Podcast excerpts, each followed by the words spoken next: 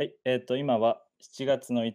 5日 日曜日の16時33分です。すいません、噛んじゃいました。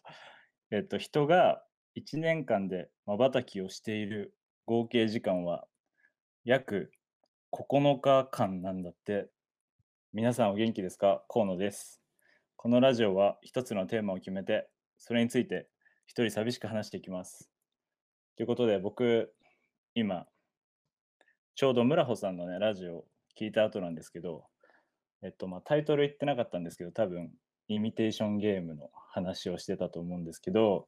これね、僕も結構お気に入りの映画の一つなんで、多分ね、確か Amazon プライムとかで見れると思うんで、なんかそれを見てもらうとより村穂さんのラジオも楽しめるのかなと思ったんで、ぜひ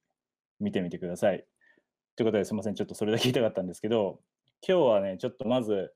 本当、大した話じゃなくて、本当僕事なんですけど、ちょっとこのね、1週間に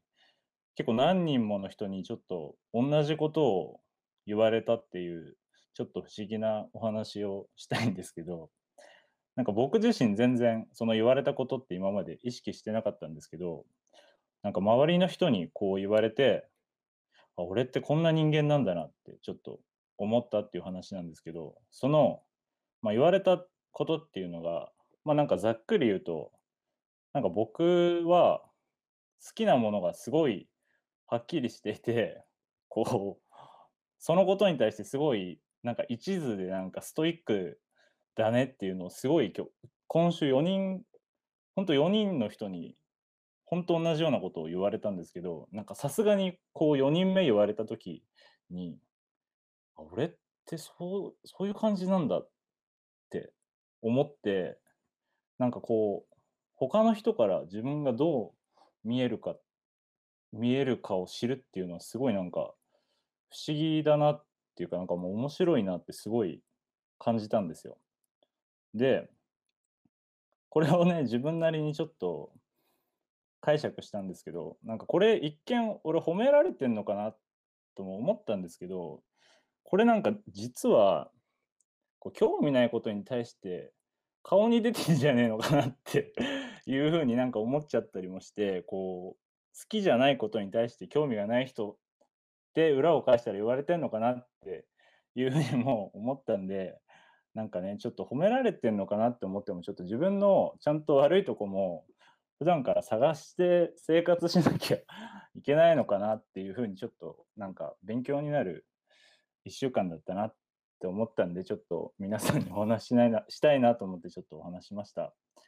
それでですね、まあちょっとここから話変わるんですけど、7月にね、ちょっともういよいよなりまして、今日ニュースを見たんですけど、なんか関東は梅雨が7月のちょっと20日行くか行かないかぐらいまでちょっと続くみたいで、来週ね、サクドリズで高尾山に登るんですけど、ちょっとね心配、天気心配だなって思ったんで、てるてる坊主を作ろうかなって思ってます。ということで、ちょっと今日のテーマは、来週高尾山に行くということもあり、高尾山登りがより楽しくなるラジオというテーマでやりたいと思います。ということで、今日はちょっとね、高尾山とちょっと登山っていうものについてちょっとお話ししたいなと思うんですけど、なんていうかこの、まあなんかネタバレっじゃないんですけど、ちょっと表現が難しいんですけど、こうね、これから登るんで、ちょっとコースの詳細とかなんか、そういうのをあらかじめこうね、細かく説明するとちょっと登る前に面白くないなとかも思うし、なんかそういうの嫌いな人もいるかなって思うんで、ちょっと極力ね、そういうとこはあんま触れずに、なんかあくまでこう登山がなんか楽しめるような、ちょっとね、お話ができるように頑張りたいなと思うんですけど、あの、僕自身、高尾山には、ね、登ったこともなくて、多分まあ見たこともないんですけど、登山自体がもう小学校の5年生以来で行くのが、正直ね、あ僕、山より海派の人間なので、興味のね、ある分野では、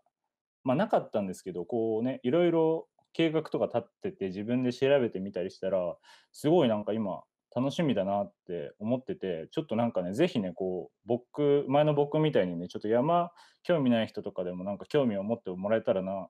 ていうふうに思ってちょっとお話しようかなと思ってます。で、まずですね、来週僕たちが登るこう高尾山についてお話ししたいんですけど、この高尾山は八王子市にある山なんですけど、あることがね、世界一らしくて、これ僕全然知らなかったんですけどね、皆さん知ってますかね？知ってるのかなやっぱりなんか、特に関東の人とか。これがですね、何が世界一かっていうと、高尾山はね、年間の登山者数が世界で一番多いんですって。で、これなんか、標高がね、あんまし高くなくて、駅から直通のね、コースとかもあるから結構、なんか年齢もね、問わずに登りやすいっていうのも結構、ね、その、登山者数が世界一の要因らしくて、人気のあるね、山みたいです。で、まあ次なんですけど、初めて、こう、僕みたいに、まあほぼ初めてなんですけど、登る人が気になるなって思うところがあると思うんですけど、それはなんかまあ、気候とか服装って僕はちょっと気になるんですけど、山ってもう、こう登山行かない人は想像しにくいと思うんですよね。なんか、気温とかどんな感じなのかって全然僕わかんないんですけど、それでちょっと調べてみたんですよ。まあ主に高尾山登る時の、まあ、ことなんですけど、高尾山はね、都心に比べるとやっぱし、特に冬場はね、気温が低いみたいなんで、冬場登る人はね、なんかしっかりと防寒対策をした方がいいって結構いろんなとこに書いてあるんですけど、まあ高尾山に限らずね、登山をする上で一番こう難しいのが、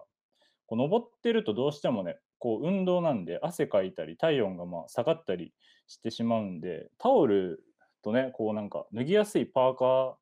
前開きのね、パーカーがあったりするといいってなんかすごいいろんなとこに書いてあるんで、ぜひ登る人はその辺参考にしてください。あとなんか山はね、まあよく天気が変わりやすいっていうんで、あの折りたたみ傘とかね、なんかレインパーカーとかもあると安心なのかなって思います。それで、まあ、僕らはね、まあ、冬じゃなくて夏場に、まあほぼ夏ですけど、夏場に登るんですけど、意外と夏はなんか山頂もね、麓もって気温が全然変わらないらしいんで、そんなに寒くないみたいなんで厚着はしなくていいよって書いてあります。で、やっぱしね、靴もなんかね、ちゃんとしたの買った方がいいのかなとか僕も思ったんですけど、なんか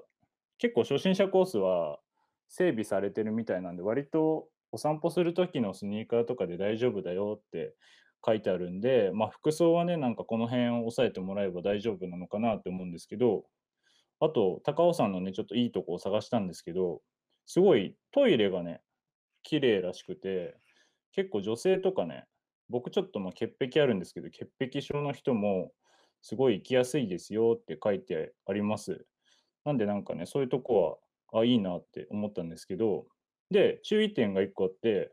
ゴミはね、なんか持ち帰りがルールらしくて、ゴミ箱って基本置いてないらしいんで、ちょっとね、なんか行く人その辺も注意して、ゴミをね、持って帰るっていうのも計算して行ってもらえたらいいかなっていうふうに思います。で、ちょっと今日最後に僕、このお話が高尾山で一番ちょっと興味があるんでお話ししたいなって思うんですけど、なんか高尾山にはね、ある伝説があるんですけど、皆さん何の伝説だと思いますか？僕はね、ちょっとこれが本当だったら見てみたい気持ちもあるんですけど、ちょっといたら怖いなって思うんですけど、その伝説っていうのが実は高尾山は天狗が住んでいるっていう伝説があるんですね。で、天狗ね、皆さん知ってると思うんですけど、こう妖怪のね、一種で顔が赤くて、ね、鼻が長くて、なんか空飛んだりとか、なんか人をね、金縛りにしたりとか、神隠しもするって言われてるらしくて、すげえ怖いなっていう印象があると思うんですけど、でも実はね、この天狗っていうのは、登山者とか昔の人のね、昔の人はね、こう山の精霊として崇めていたっていうふうに言われてて、こう山中の旅人を守る存在っていうふうになんか書かれてるんで、意外といいやつみたいです。で、そんなね、天狗のね、伝説が高尾山にはなんかめちゃめちゃ調べたらたくさんあったんですよ。もうすごい全部面白かったんですけど、今日はちょっとそれの一つだけちょっとざっくり説明したいなって思うんですけど、なんか高尾山に実際にある木なんですけど、タコ杉っていう呼ばれてる、なんか木がね、大きい立派な木がね、あるんですけど、これ僕写真で見てみたんですけど、もうタコ杉って言われてるだけあって、本当に根っこがね、なんかちょっと赤みを帯びてて、すごいうねってて、ほんとちょっとタコみたいなんですよ。で、それの伝説のお話なんですけど、なんかすごい昔に、こう、今とはね、こう違って、山中がめちゃめちゃもう木とかがバーってあって、登るのが大変で、おじいちゃん、おばあちゃんとかが登るのは難しい山だったらしいんですね、高尾山は。それで、高尾山にはね、えっと、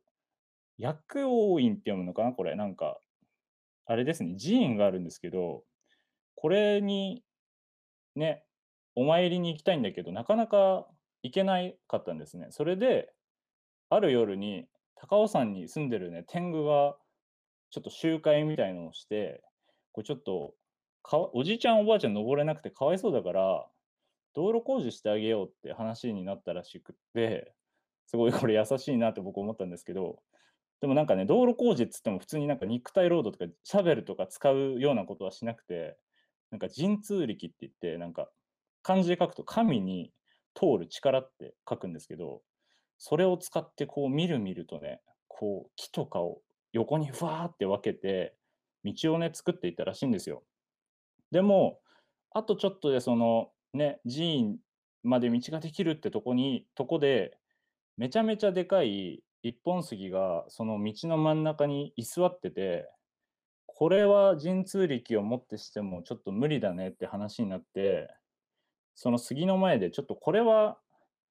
ちょっとき明日の朝ちょっと切り倒して、その先進もうっていう相談をして、ちょっとその日は帰っちゃったんですね、天狗が。で、それを聞いてたその一本杉が、せっかく俺こんなに大きくなったのに、ちょっと切られたらたまんねえなってことで、その夜のうちに